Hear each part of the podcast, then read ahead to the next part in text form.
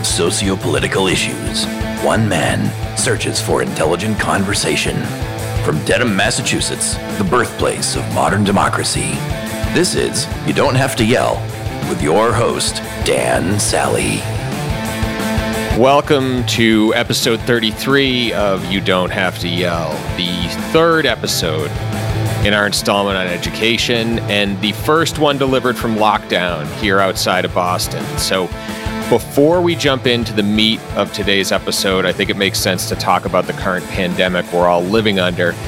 Given you've chosen my podcast as a way to keep yourself sane while engaging in mandatory social distancing, as opposed to listening to it to engage in elective social distancing. So, the idea for this podcast came about a year and a half ago when I realized that people had begun to inhabit their own factual universes. And you know, the unprecedented ability to both disseminate and consume information brought about by the internet age had the odd effect of making us all less informed than we were when we had three TV stations that played the news one hour each day.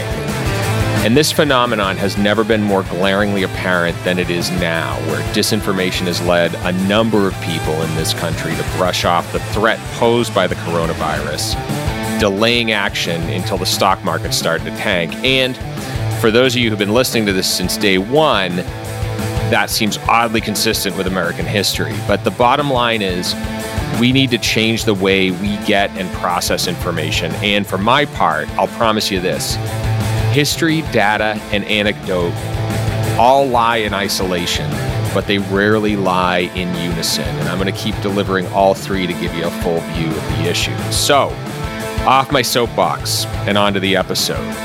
Now, for this week, I spoke with Pete Bylsma, a man who's been in education in one form or another for decades and currently is the Director of Assessment and Program Evaluation for the Mukilteo School District just outside of Seattle but also in doing work for the Gates Foundation and for the superintendent for the state of Washington to find out what exactly makes a good school. And back in 2007, he co authored a report called The Nine Characteristics of High Performing Schools, which I've got listed on my website, ydhty.com. And he looked at 25 schools that outperformed their peers in terms of test scores to see what they had in common. So, per usual, everything we've been told is wrong. Listen to the interview and learn. I'll be back at the end with closing comments. I wanted to kind of dig into the to the report you wrote on um, on on uh, the nine characteristics of high performing schools. You know, key reason being over the course of the last month, you know, I've had a couple conversations with folks, and the clear indicator in these conversations is that funding will have an impact. You know, an increase in funding can and will have an impact on uh, the outcomes of someone in public education. But the question as to where you spend that money is very right. unclear. Yep. So, you know, what I was what I was hoping obviously to figure out is kind of like based on this report, what do you see and what where where should we be focusing? So, you know, obviously I I've I've read your report. Um, I'm guessing most of the people listening uh, probably haven't yet. So, you know, maybe just to start start things off, could you talk a little bit about kind of the genesis of the report? You know, what you were hoping to find, and and how you went about how you went about researching these schools. Sure. So um, many years ago, I was hired by the Washington State Department of Ed um, to head up their research and accountability office, and there were some new accountability systems coming into place and um, people were wondering what does what does good look like? Uh, what are the best practices? Mm-hmm. So um, it's it's it's interesting that people in general like their local school, but they think all other schools are kind of dismal, mm-hmm. which which is which, and we're and we're all you know products of local schools, so we all think we're experts. Um, and typically, what's been done is that we look at test scores uh, as a gauge for success. The only problem is test scores are highly correlated with uh, the family income of the community. So I think there was a, a, misconception about what good schools look like. So uh, I was tasked by our state superintendent to kind of figure out what does good look like. Uh, and so we launched an effort to look at recent studies that looked at high performing schools. And we found about 25 that we thought um, were uh, had a nice range. Uh, they looked at urban and rural high performing schools, uh, high school, middle school, elementary, uh, high poverty, low poverty. And we mm-hmm. took these 25 studies and kind of did a, a content analysis of what they had found. And we came up with kind of nine particular things that were going on uh, in these schools that, that, they had them in common. And oftentimes these were schools that were performing uh, well above their peers, uh, kind of beating the odds. Uh, and the studies actually looked at schools that maybe were similar to them uh, demographically, but weren't um, doing so well uh, in terms of how students were learning. And so then they did comparisons of like, well, what are these schools doing that the other ones are not? And we came up with these nine characteristics. Okay, cool. And now I know you mentioned you you were looking at schools that outperformed their peers. What were some of the criteria that that defined a peer school? Was it, you know, was it income? Was it test? Was it, you know, was it income? Was it, uh, you know, location, urban or rural? Like, what were some of the some of the things you use to define a school's peer group? Yeah, I think it's more um, kind of the challenge of their students. So, uh, the percentage of students who were low income, the percentage of students who were maybe still learning English, English learners, uh, maybe the percentage who were uh, in had had disability. Um, there are some schools that look really good because they have a self-contained gifted program for highly capable students. Well, you know, you kind of have to control for that too. Um, we looked at race and ethnicity, um, although statistically they have less of an impact than these other variables.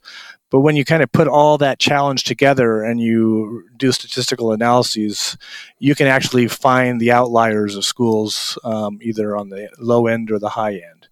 Uh, and those studies looked at the ones that were, you know, given the same demographics, um, were really beating the odds. Okay. And these studies looked at those kinds of schools. I'd like to kind of get into each of these characteristics, and we can go into what whatever order you think is most you know is is most effective. But I guess why don't why don't you start off like maybe which which do you feel was the most important, or which characteristic do you want to start off with here? Yeah, in, in the document we actually didn't have any particular order, but upon reflection, I think there is one that stands out as the most important, and that is effective school leadership. Uh, when we came up with this topic, we, we debated what term to, to use. We, we intentionally stayed away from the word strong, strong leadership, because strong can mean different things. And so we actually use the word effective um, as uh, the term that we wanted to use and um, and then we you know figured out well what, what does that mean? Um, there's lots of literature about effective leadership or strong leaders or um, both in the private sector and the public sector. Uh, and leadership is really multifaceted. But uh, what we said was that effective leaders are proactive and they seek the help they need. Uh, they nurture an instructional program and a school culture that's conducive to learning and professional growth. Mm-hmm. Um, and the leadership isn't just somebody who is in a leadership position. Um, it's principals, but it's also teachers. It's also uh, district people. There's um, there's counselors. There are a number of different kinds of people in a in any any organization mm-hmm. that can that can be leaders. Uh, it's not just the one with the role.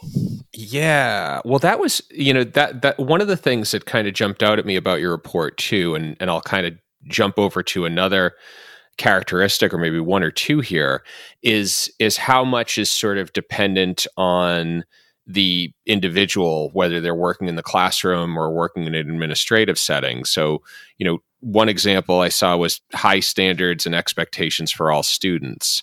Um, and that was something you know i think of some of the best teachers that i had in grade school and they were the ones who maybe maybe my my grade school self felt were merciless taskmasters, but you know, in in reality, had a very high set of expectations.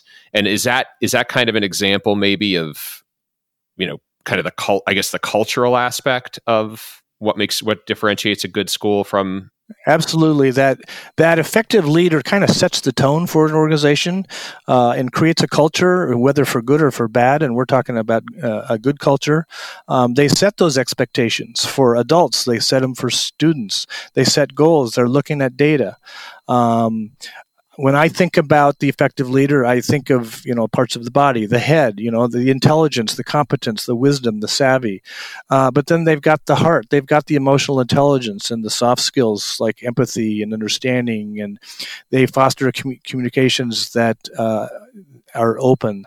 Um, but they also have guts. You know, they've got self confidence to make the hard decisions, and of course, they've got the character of humility and trustworthiness and uh, and empathy. I think empathy is really, really important thing. But that leader does set the tone for everybody else, um, and many of the characteristics of high performing schools um, are kind of determined and shaped by that effective leader. So, like the, the, the next one I talk about would be the clear and shared focus. I mean that that's that's something that comes from the leader. Uh, and what I mean by this is that everybody kind of knows where they're going, why they're on the same page. They have that shared vision.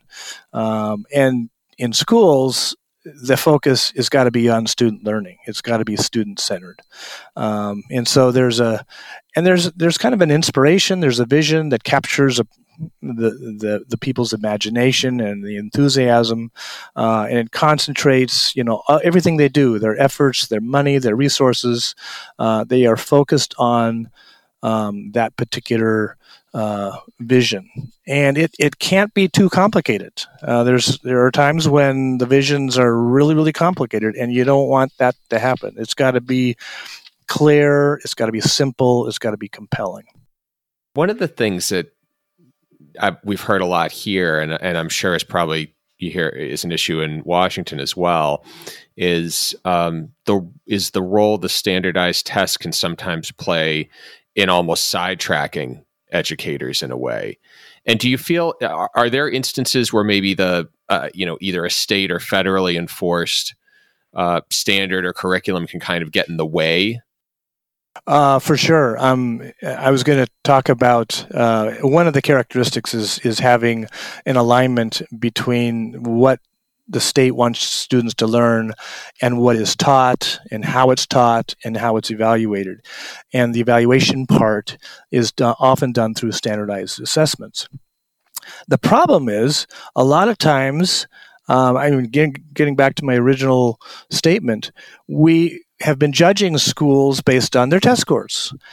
And that's like, um, without the context, I mean, there is a really strong correlation between uh, test scores and uh, a, community's socioeconomic status. So, as poverty goes up, test scores go down. So, if you're in a school that has high poverty, there is a tendency for the population to think you're a bad school when really you might be really doing a great job with a really challenging population and um, it, so it's a it's it's pretty challenging to have a real accurate estimate of uh, school effectiveness. So if the test scores come along and they're low, now people are labeling the teachers and the principal as bad. That will that will make the employees angry, and so they they want to throw the baby out with the bathwater. And because it's being used in the wrong way, um, there is a backlash against standardized testing.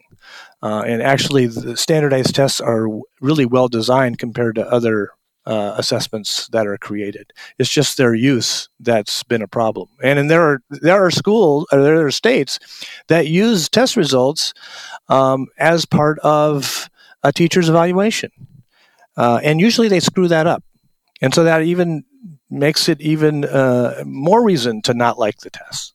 Yeah, yeah, well, that's it's it's one of the traps the town I live live in um, falls into because I this is the town I grew up in, so I moved around a bit and then moved back. But we're from a socioeconomic standpoint, we're very mixed. It's a very wide, very varied. Uh, if you go one town over where it's more homogenous, the test scores are higher. And so what you find is people, when looking for a place to say a place to live, will look at this other town because they say, oh well, you know, Westwood has good schools, but the grade is entirely the test scores. And uh, again, not to say you can't come from a lower income tier and not do well or not be a good student. But like you said, statistically speaking, those test scores are going to be more reflective of socioeconomic background than the quality of the schooling per se. Um, and uh, and yeah, and and and it sounds to me like you're you're saying there's almost there can also be a, a morale issue uh, that that creates when you have sure. folks in. Yeah. Okay. Yeah, you mentioned um, high expectations, Yeah. um, and that's one of the uh, you know I I would call it in my order the, the third in the rank in terms of these characteristics. I mean, uh, having high standards for everybody, and then having uh, uh, high expectations for everybody, and really um, we tend to have high expectations for certain people, but not all, Mhm. and that's that's the problem. Uh, I think when we look and have high expectations for everybody, um, we're basically saying we believe everybody can do much better than we think they can. Uh, and there's lots of instances where um, students will surprise us. Um, I Mhm. think of Helen Keller. You know, I mean, think about p- what people would have thought she was she would become. Mhm. Um, you know, I think she was deaf and blind, and maybe more, and she's got a PhD. Uh, I think we can do much better than we expect. We, Mhm. uh, I've heard people talk about folks having reaching their full potential. Well, that that conjures up to me a bucket in that at some point you're full, but we really don't know how high the edges of that bucket are Mhm. uh, and so um, we can always do better. Uh, Yeah. There's no point at which we okay, we're full. Um, so I think we can have really high expectations for everybody, and I think we'll be surprised. Uh, and, and I could tell you some personal stories about my own adopted children and how we got them, and the unbelievable progress they made given their background, um, their mental illness, um, uh, their the family they came from, their their the parent, the gene pool. Uh, just you can't you, you, under most circumstances, a person would just say, "Well, they're really not going to go very far in life," and in fact, they are. Hey, you. I hope you're enjoying this week's show. And as I mentioned at the top, I started this podcast to change the way we get information and talk about the issues that affect us. And I need your help in reaching as many people as possible. So I'm going to ask two things. Number one, click on the share option on your device to share this with your friends, family, and the people you don't really like but stay connected with on social media anyway. Number two, visit ydhty.com. That's Y as in you, D as in don't, H as in have, you know the rest.com, and check out some of the written content. And if you like it, share that too, because some people, oddly enough, prefer to read. And I'd like to make sure we don't leave those folks out. Lastly, when you're at ydhty.com, let me know what you think. There's a contact us form you can fill out right at the bottom of the page that goes straight to my inbox. I'd love to hear from you. And with that out of the way, let's get back to the show. You know, it's funny. I've been because I've been listening to you talk, and it's obvious that you know you got an education due to some or whether it's you what brought you an educa- education or what you discovered in education you know it's very obvious you have a a a, a passion for uh, for for nurturing children and a passion for encouraging growth I've got three adopted children. One uh, I adopted when we lived overseas, then realized he probably needs some siblings. We ended up adopting two kids whose parents both had AIDS and who were both mentally ill. Uh, and they were seven and 10 when they came to us. Um, and a lot of the teachers in the schools they were attending felt really, really sorry for them. So they were really supportive emotionally, but they didn't accompany that with any kind of a high demand. Mm-hmm. They didn't have the high expectations. Uh, to me, the the answer, the best person is a warm demander, somebody who's got this emotional support, but also um, is not going to let people float by. And so mm-hmm. when uh, my daughter, who was the youngest, came to live with us, and I think she was in second or third grade, she couldn't read. Um, because she had always been able to figure out a way to, you know, kind of manipulate the adults to to get out of doing work. Um, and the, yeah, and so uh, it's just like, well, we we just started to read, and within two years, she had passed the fifth grade state test in reading. Mm-hmm. So, uh, but yet she still had this kind of complex, you might say, that she wasn't smart because she knew she was behind other people.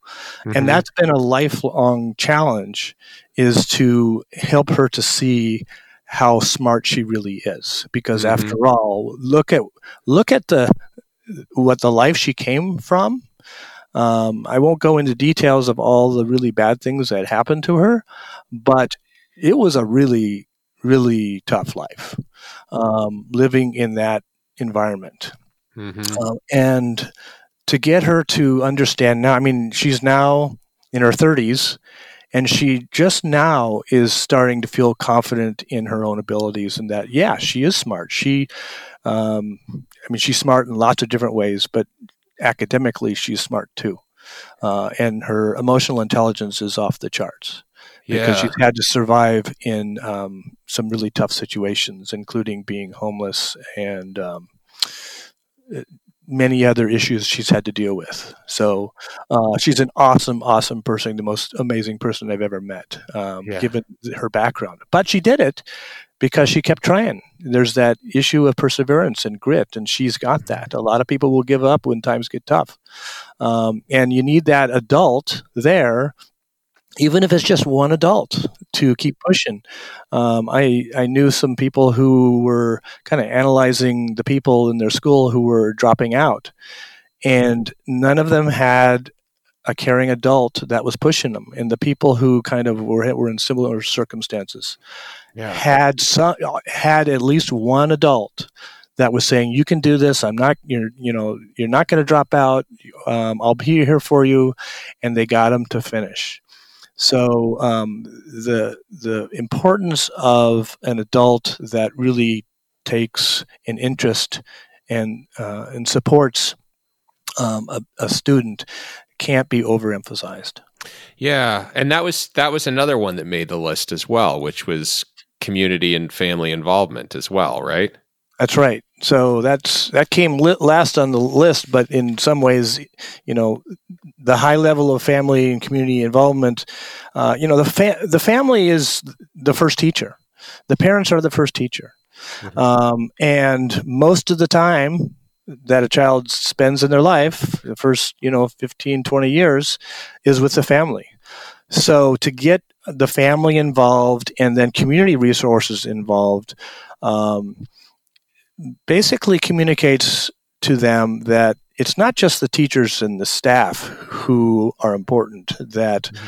everybody, businesses, families, social service agencies, everybody comes needs to come around and play a vital role in helping the schools and the, the students themselves be successful. Mm-hmm. Yeah, we, you know, it's it's funny. We have, so I think like a lot of towns, the opioid epidemic has you know hit hit my town, and um, I think it's probably subsided a bit in in the past year or so. You know, but as a result, there are a group of kids who you know don't you know who are who are coming from you know relatively rough uh, rough homes really an absence of any of that authority. But then you also have folks in the school who are really who you know who who are really you know understanding of the case and um, and and are really there for for you know for these kids. And and what you hope is that again you I, I don't think you're ever going to save them all but you know your hope is that if there are enough people like that out there at least some of them aren't going to slip through the cracks.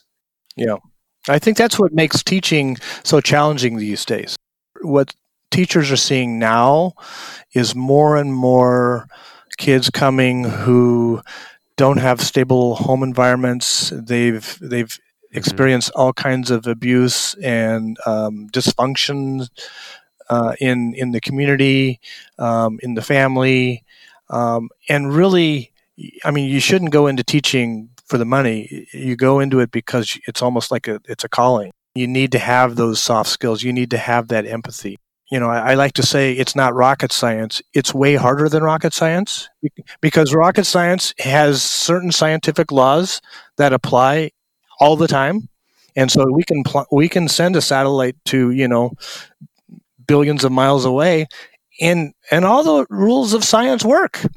Yeah, but but individuals they're all different and they're constantly changing. And you put 25 of them mm-hmm. in a room, and it's like, oh my goodness. Mm-hmm uh, way harder than rocket science. Most schools uh, have average to good teachers. There are a few really exceptional ones, and there's probably a few that probably need to leave the profession. Um, uh, but they are they can make a difference, uh, and each one of them needs to see that they can make a difference, and they need to have those high expectations. And at some point where they feel like they're burned out or they don't have that, that's the time to either get refreshed or go on a sabbatical or change professions uh, because these kids are too important to not give everything to them. And that was one thing I, I didn't see on the on the list, but I was I was curious about, which is there's not a mention of teacher standards, teacher assessments, unless I missed it. You know. Well, they're in they're in what we call frequent monitoring of learning and teaching. Okay. So um, that's where there's a constant uh, kind of evaluation of what students need to know versus what they're getting. Um, mm-hmm. And so you you're differenti- the teacher is differentiating um, based on how well they're grasping what is being taught. Uh, okay. Uh, and so that is a that is a constant process. It happens all the time. We're always getting feedback, whether it's verbal or you know body language, that somebody's getting it or not getting it. Mm-hmm. Um, and you can actually measure how well they're learning through um, you know periodic what we call formative assessments. Um, and if they're not getting it there has to be some kind of an intervention or some a different way to, to word it or uh, extra support uh, is provided. Uh, I think about the students who are really bright, the highly capable kids who already know it when the teacher's teaching mm-hmm. it. They need to be pushed too. Um, and so that, that frequent monitoring of learning and teaching is one of those characteristics. It really comes down to the what what good teaching is. Um, what what what do we expect students to know, and how well are they getting it? Uh, and if they not if they don't get it, uh, what are you going to do? And if they already know it, what are you going to do? Um, which means you've got this variety, tremendous variety in any class uh, and the teacher has to figure out all of this. Some of them are getting, some of them are not. You've got a lesson that's going to teach this. You know, some do, some don't get it. It's like now what? Oh my goodness! I mean, think about that. yeah. Do you? It doesn't sound like there's a way you can standardize that, though.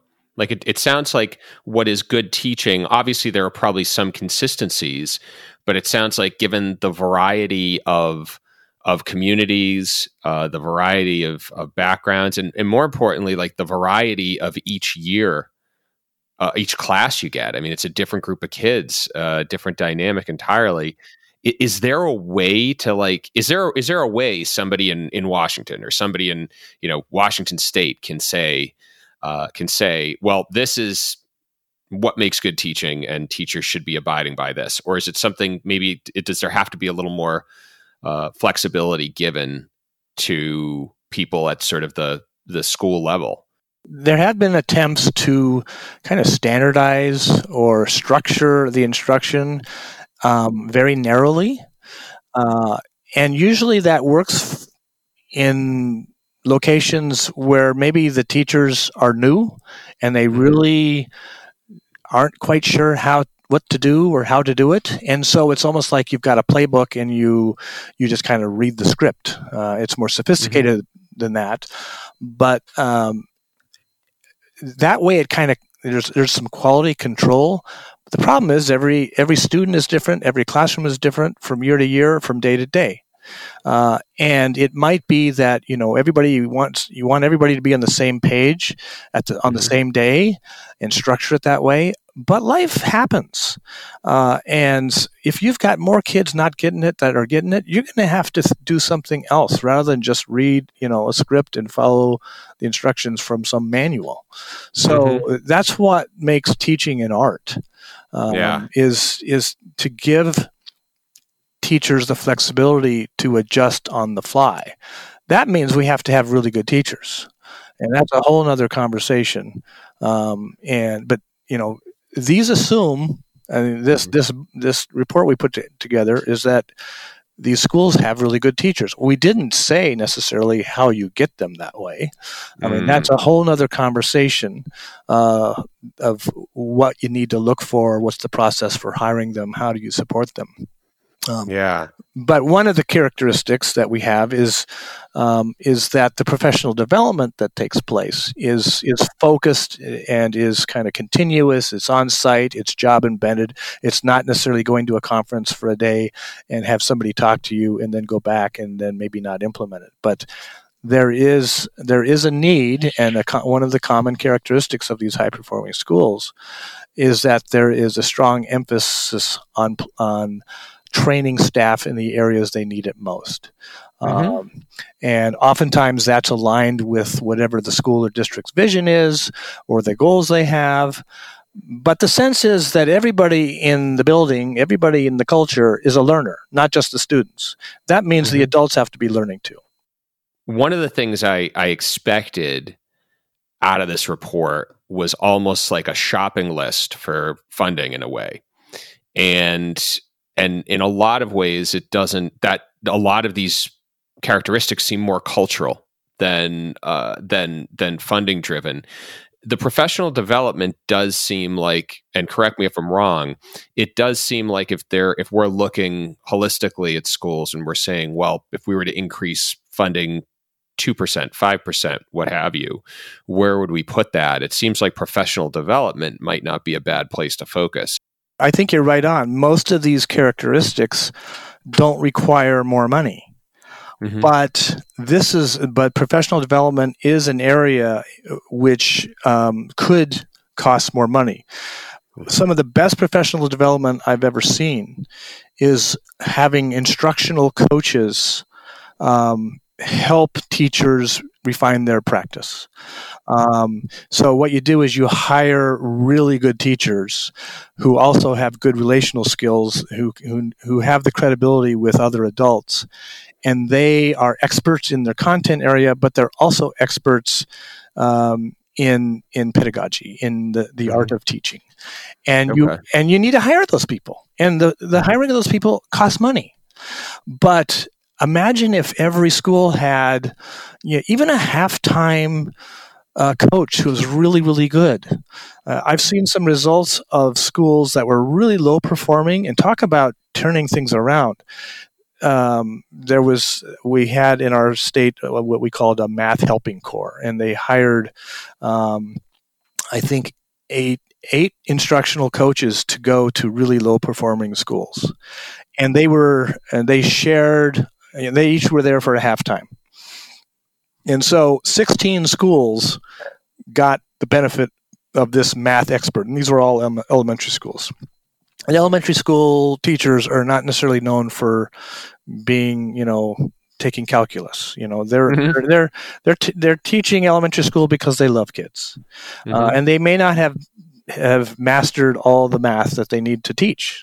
Mm-hmm. Um, and so they're a little afraid of it and maybe don't teach it that much uh, because they'd rather do other things. So mm-hmm. you, you bring along a master coach in who understands math but also can work well with the adults and have them model good instruction have them watch a teacher provide instruction and then give feedback Mm-hmm. When that happened, the score, the test scores in math for those schools on average went up like 30 points. And in two years, they actually closed the gap with the state. I mean, uh, because teachers understood how to, the, the math concepts and how to teach that. Then those eight people were were uh, reassigned to other schools. The next set of schools had the same same phenomenon. They were really low performing, you know, 40, 50 points below the state. And in two years, they closed the gap and sustained it after the coaches left. So I think instructional coaches would be one of the most effective, cost effective investments to um, improve schools and have them be high performing. Are there any other areas you feel funding could be maybe better apportioned or any places where it'd be particularly effective? Oh, sure. Oftentimes, money is spent in the traditional ways and it doesn't make that much of a difference. And I can talk about some of the things that we think would make a difference but don't. But mm-hmm. where they where it really can help is if you've got half day kindergarten, you make it full day. Um, I think the the whole pre K area um, is is huge. We know that the biggest bang for the buck probably is investment. You know, in the first five years of of a child's life. You know, you could make the day longer. You could make the year longer. Uh, again, training for teachers and and how to differentiate, how to help the kids who are struggling, how to help the kids who are, are really good. Um, I think there's a there's a need for more counselors, um, mm-hmm. more money because of the kinds of things that kids are facing at home. Mm-hmm. Um, career counselors helping students in high school figure out where where they want to go, where, where do they fit. Um, I'm involved in a project now that's helping, that's giving surveys to, to, students that both look at their interest and their personality to help mm-hmm. them find kind of professions or career paths that will suit them. Um, I've had nine careers in my life.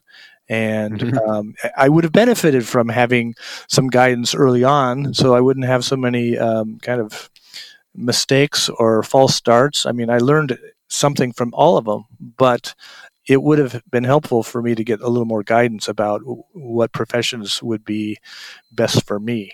Um, uh, what else? Some some diagnostic assessments. We really don't have good assessments to figure out um, why somebody's having a problem. We might be able to give them an assessment to say, "Oh, you're reading two grade levels below standard," or um, but why? In math. Why are they not getting fractions? What is going on? What is it about, you know, them not understanding a concept? We know they don't because they can't answer the question, but we don't necessarily know why. So we've encountered that with two of our kids where both had to be evaluated for learning disabilities. And the way it's structured is you you effectively had the parent effectively has to ask. So if you're not, let's say, as savvy, or if you're not paying attention, you can have a situation where an undiagnosed learning disability goes into ninth grade, and then right. all of a sudden you realize you're, you know, all the time that uh, you know that the foundation isn't there effectively.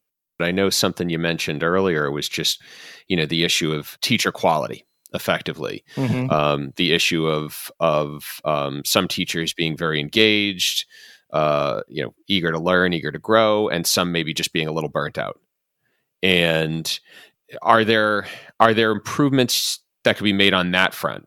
You mentioned, of course, teaching isn't rocket science; it's harder. And I'd agree with that because in rocket science, you don't have everybody and their grandmother criticizing the astronauts for how they're flying the rocket. And of course, every school, like you said, or every everyone I, think everyone loves their neighborhood school, but generally has something to say about the quality of education despite their level of knowledge. And a lot of times, I think teachers take the hit for that. Um, I guess is there is there a kernel of truth there though that that maybe the way teachers are are hired and and retained and evaluated needs to be addressed, or or not so much. Well, I think the current teacher evaluation system leaves a lot to be desired. At least it is in our state.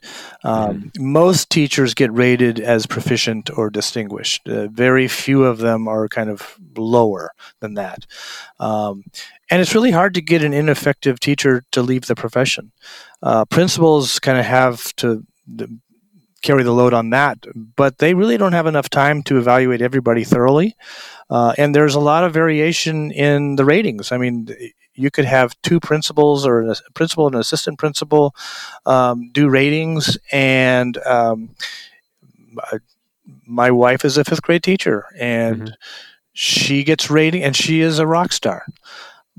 But they'll have an assistant principal come in and and watch her class and won't even understand the nuances of of how good the teaching is going on because it just kind of they they don't they're not instructional leaders and mm-hmm. she might get a she might get a, an average rating and it'll like it'll really make her mad um, mm-hmm. and then somebody else will come along who's more sophisticated and they notice these things and so she gets a distinguished rating and mm-hmm. so there's kind of inter-rater reliability issues between the ratings. Um, I mentioned before that some of the states in our country use test scores um, as part of the evaluation process, and they usually screw that up. Um, and it gives standardized tests um, a bad rap. Um, and of course, everybody's getting paid the same way, usually by their level of education and experience, regardless of how effective they are.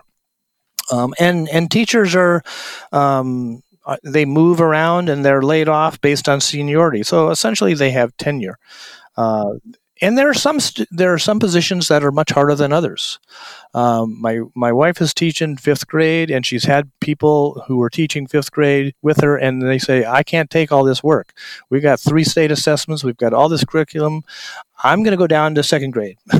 and they say, "Man, I I can't believe we're getting paid the same amount because second grade is so much easier." Now, anybody who's listening to this is you know, who's teaching second grade probably feels like second grade is really hard. But I'll send um, the angry letters your way. Yeah, exactly. so, but you know, so the way we compensate um, teachers, the way we um, evaluate them, I think uh, it just needs another look.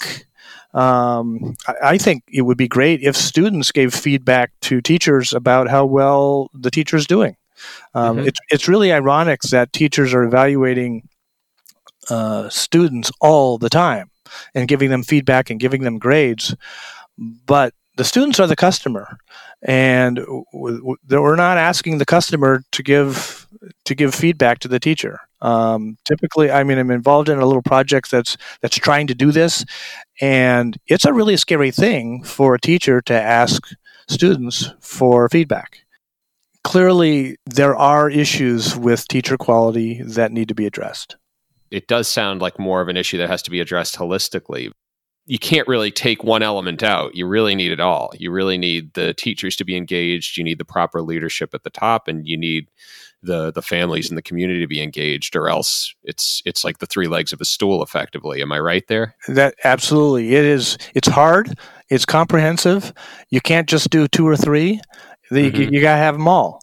Um, yeah. And there are there's some uh, surveys in the back of the document where a school could actually assess themselves in each of these areas, uh, mm-hmm. uh, and it's not that hard. Uh, the surveys could be reproduced and given, um, and you could you could have um, students take them, you can have teachers take them, and kind of rate themselves. That's that was my dissertation for my doctorate was looking at the survey results um, of teachers that were rating themselves based on these nine characteristics. It's it was fascinating. Uh, what, what's interesting is that the parents usually give schools high ratings in everything, but teachers, um, I think, can be. I, I think they tend to kind of rate themselves more highly than they should, but it can also be a starting point for a conversation. You know, one of the things that this report doesn't talk about are some of the things that we often think would make a difference, but really don't. So, what are some of those things that folks think are effective, but maybe aren't quite as valuable? Well, um, small schools, there was a big initiative by the Gates Foundation um, about 10, 15 years ago to make schools smaller. Um, and that was rather expensive. Mm-hmm. Um, and we found that um, it really didn't make that much of a difference. Mm-hmm. Smaller class size is often um, talked about as making a big difference. It does make a difference. Um, it makes a small difference, and it's also very expensive. Um, mm-hmm. There's a there's a, a book called Visible Learning by John Hattie, and he actually rates 138 different factors that can help students perform better. And he actually there, he's he's studied the literature to see which ones have the biggest impact. Well, out of this 138, class size is ranked 106th. So mm-hmm. it's at the bottom 25%. So yeah, it makes a difference. Um, but it makes a small difference. Uh, some of the classic studies in Tennessee that were done using very sophisticated uh, st- uh, statistical sampling and, and, and, random sampling looked at changes in test scores between classes of tw- 23 and 15, a difference mm-hmm. of eight students. The um, the test scores were about eight points higher in the smaller classrooms. So, in other words, um, about one percentage point for each reduction uh, in uh, the, the, class size. Mm. Um, and of course, if you're making that kind of uh, uh reduction in class sizes, you got to have more teachers and you got to have more classrooms, all of which cost money. Better textbooks. Um, we we did some studies uh, when I was at the state of what textbooks provided the best, um, you know, kind of resulted in the best outcomes. There was no there was no particular thing because again, it's the it's the teaching, not necessarily the textbooks. And teachers often will supplement whatever they have with uh, with additional materials, or they're they're embellishing on the story, or they're giving personal examples. It's about the learning, not necessarily the words on a page. Mm-hmm. Um, technology is another one. I mean, there's a certain minimum amount of technology, but it can go too far. Um, I work in an area where Microsoft is based uh, outside of Seattle, uh, and that's where my my wife teaches in that school district. Guess what? They're always pushing technology, uh, the latest technology, and it's expensive, and it's all you know Microsoft products but it's a little bit too much. And mm-hmm. um, there's a constant learning curve among the teachers to figure out how to use this stuff. Better pay. At a certain point, the better pay um, doesn't really pay off. Uh, mm-hmm. I work in a district that has very high pay, some of the highest pay in our state. Mm-hmm. But yet, they're always asking for more. And if you were to mm-hmm. compare their salaries on an annualized basis on a eight for an eight eight hour a day, it actually is pretty good.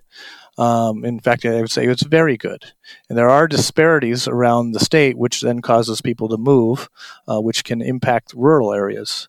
Um, mm-hmm. And sometimes we don't, we talk about the pay, but we, we forgot about the benefits. Um, sometimes the unions negotiate tremendous benefit deals, so they can always say their pay is not that great, but the benefits are fantastic.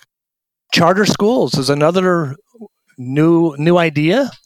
Uh, it doesn't really cost that much more, and it doesn't. Mm-hmm. Um, you know, there are good charter schools. There are bad charter schools. There are good public schools. There are, there are lousy ones.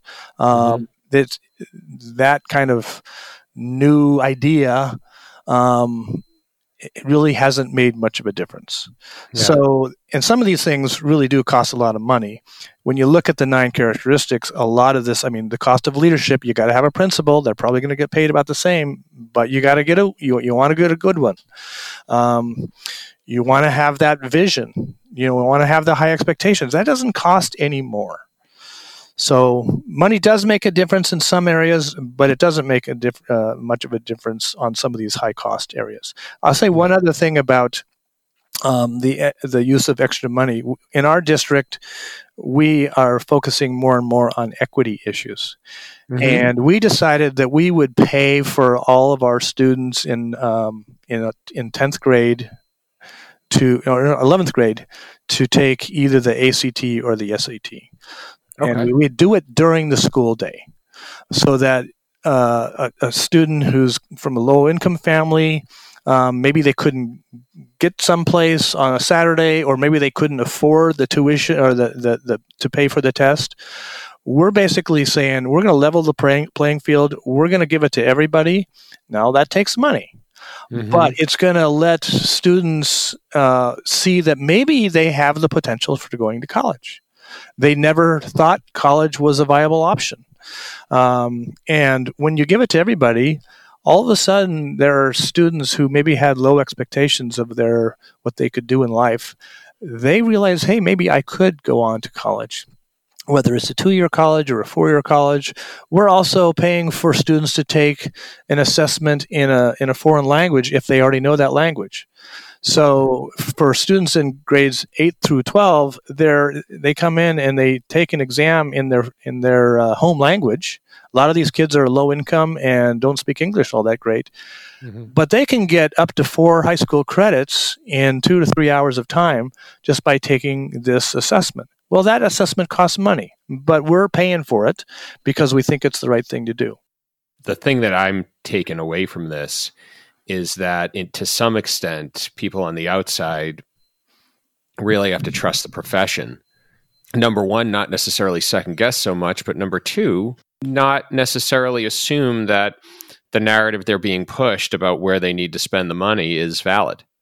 Um, because as I look, yeah, I'm I tend to be pretty cynical about this stuff, and, you know, as I look at better textbooks and technology, there's a straight line to the folks who would really want schools to spend more.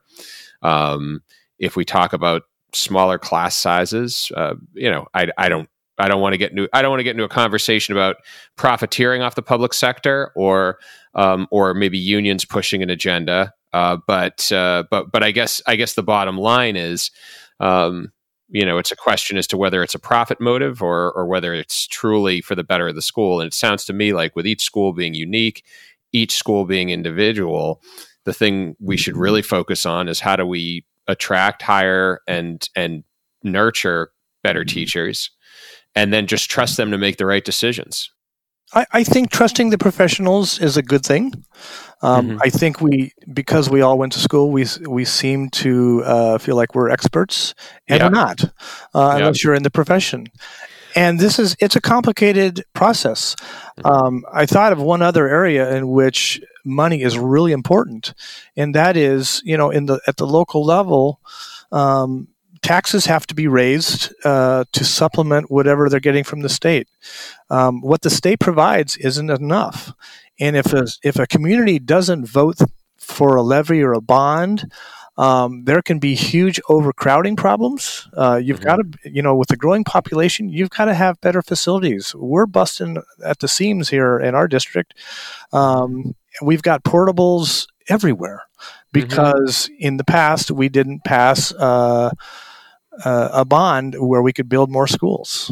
Mm-hmm. Um, and then, of course, if you want better services to fill in for what the state doesn't provide, you have to pass some kind of a levy.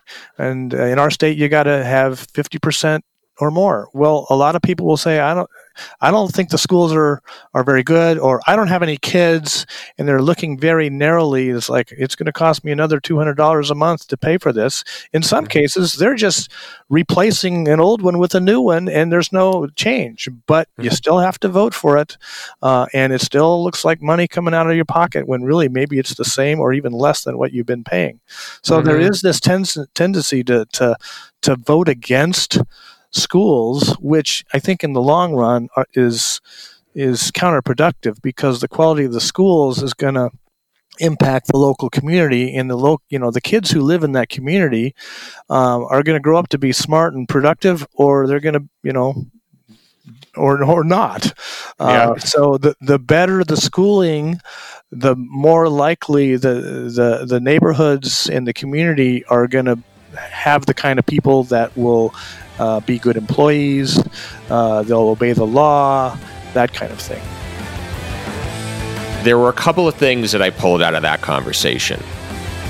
First, schools are just like members of Congress in that we love ours, but we hate everyone else's, and as a result, we create these structures that restrict teachers' ability to do their jobs. And second, is that you don't need a master's degree to read from an instruction book sent down by a state or federal entity. And every school is different and every class in every school is different.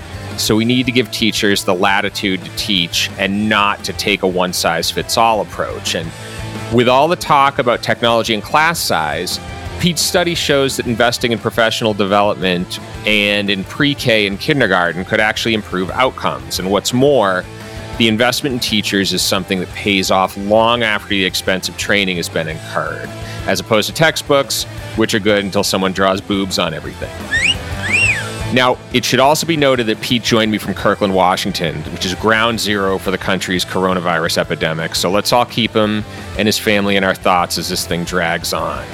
Um, also, as I mentioned at the top of the episode, you can find a link to Pete's report and a write up of this episode on ydhty.com. Please visit and share. Now, next week, the Data Monkey returns. Will we talk about education? Will we freak out about the current pandemic? Probably a whole lot of both, but you'll need to listen to find out. So please join us, per usual. Show music, courtesy of Quellertac. YDHTY is painstakingly crafted and produced by the big Gino Jason Putney. Until the next, and there will be a next, this is Dan Sally, signing off.